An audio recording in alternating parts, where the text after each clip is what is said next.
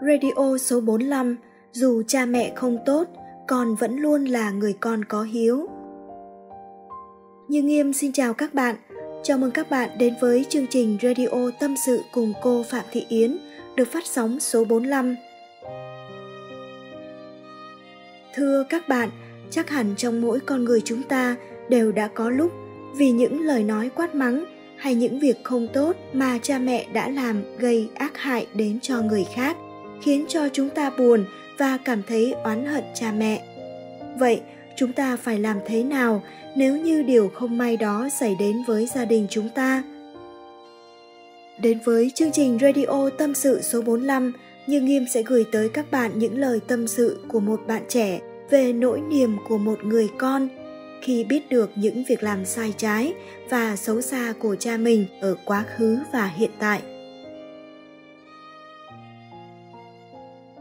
Hỏi từ một bạn xin được giấu tên. Cô Yến ơi, ba con là người xấu hay cờ bạc, đá gà? Lúc trẻ, ba còn cưỡng bức và ngủ với người khác, xong kêu đám bạn núp trong bụi rậm để xem. Ba con tự hào vì mình từng ngủ với nhiều người con gái.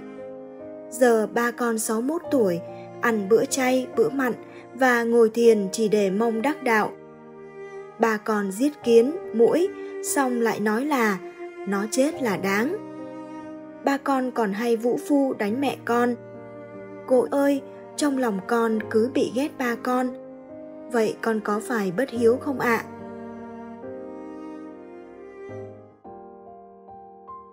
Thưa các bạn, đọc những dòng tâm sự trên, như nghiêm nhớ đến một câu nói, vốn dĩ cuộc sống này đã là những chuỗi đau khổ rồi, vậy thì hà cớ chi mà cứ phải đắm chìm trong những đau khổ đó mà làm tổn hại lẫn nhau. Như nghiêm rất đồng cảm với bạn khi không may mắn gặp phải hoàn cảnh này, khiến cho bạn cảm thấy bế tắc trong mối quan hệ cha con của mình – vậy làm sao để chúng ta có thể hiểu rõ được bản chất của vấn đề và từ đó tìm được hướng giải quyết cho sự việc này chúng ta hãy cùng lắng nghe những chia sẻ của cô phạm thị yến để giải đáp những thắc mắc này nhé. Cô phạm thị yến trả lời. Cô chào cháu.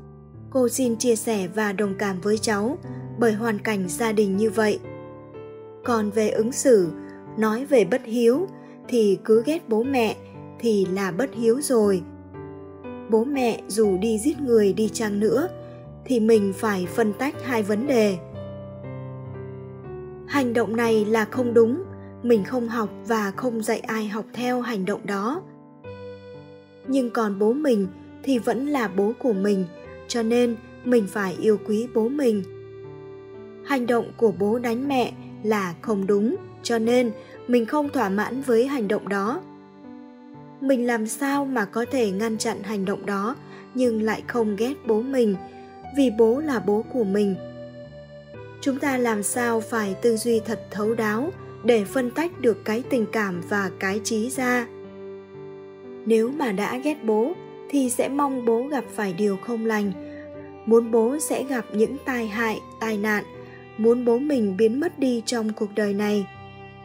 Và có thể là mình không thương xót bố hành hạ bố khi bố gặp phải chuyện khổ. Ở trên mạng, có những người mẹ già ốm, con không chăm sóc mà cứ đánh thôi, bảo là bà thời xưa bà thế này, bà thế kia.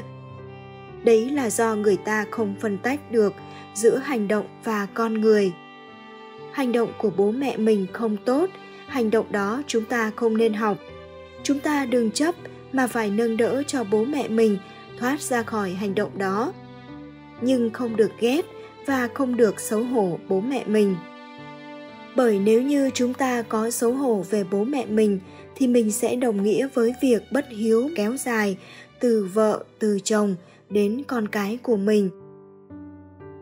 Ví dụ mình có thể nói là, bố anh là người như thế, nhưng đấy là những hành động không đúng, còn anh rất yêu quý bố anh, em phải tôn trọng bố anh còn hành động nào của bố không đúng thì chúng ta không học và chúng ta nâng đỡ cho bố thoát ra khỏi những hành động không đúng đó chứ không được ghét bố, không được ghét mẹ. Bạn không nên phán quyết những việc làm của bố như vậy. Cũng không nên kể cho ai về những hành động của bố như thế. Dù là người yêu, vợ, chồng hoặc là con cái của bạn về những hành động của bố.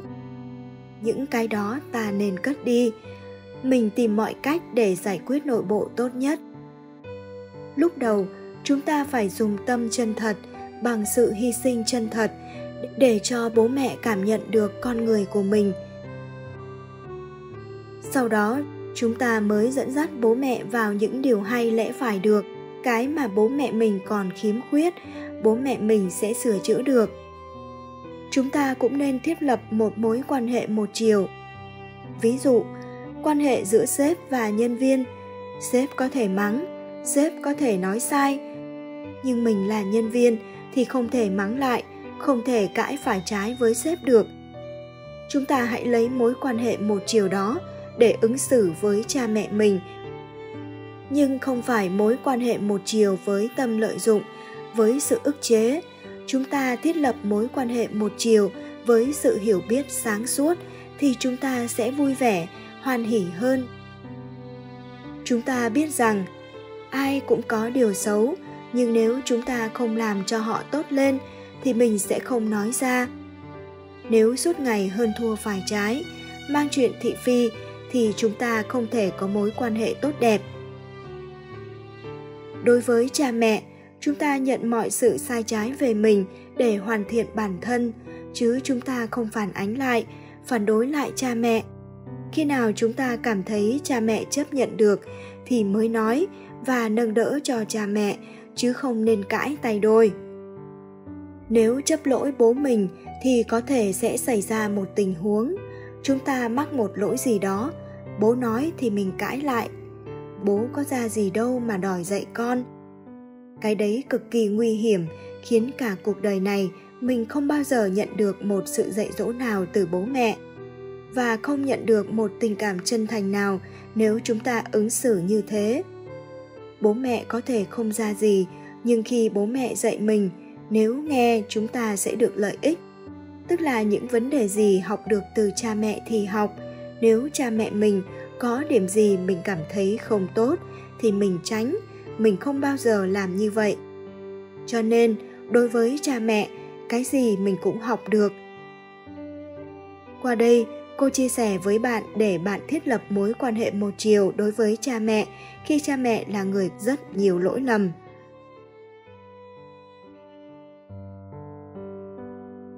Thưa các bạn, bằng cách đối diện với sự thật hoàn cảnh của mình, sống với thiện tâm, thì những người xung quanh sẽ đến với mình bằng thiện tâm.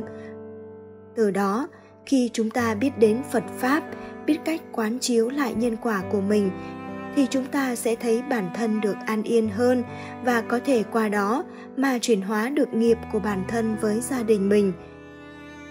Hiểu được ý nghĩa của mối quan hệ một chiều và qua đó áp dụng vào trong cuộc sống của mình để khiến cho cuộc sống của chúng ta có được sự thanh thản và lợi ích hơn cả với gia đình và xã hội.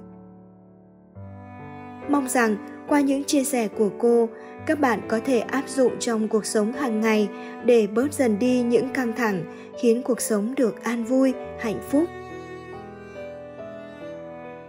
Chương trình Radio Tâm sự cùng cô Phạm Thị Yến số 45 xin được dừng lại tại đây. Nếu các bạn có những vướng mắc hay bế tắc gì trong cuộc sống, muốn tìm một người để chia sẻ thì có thể gửi câu hỏi đến cô Phạm Thị Yến bằng cách chia sẻ lên nhóm Facebook Tâm sự cùng cô Phạm Thị Yến Tâm chiếu hoàn quán hoặc nhắn tin trực tiếp vào fanpage Phạm Thị Yến Tâm chiếu hoàn quán. Số phát sóng thứ 46 của chương trình Radio Tâm sự cùng cô Phạm Thị Yến sẽ sớm quay trở lại vào lúc 22 giờ tối thứ bảy tuần tiếp theo. Nhưng Nghiêm xin cảm ơn quý vị và các bạn đã chú ý lắng nghe. Xin chào và hẹn gặp lại các bạn.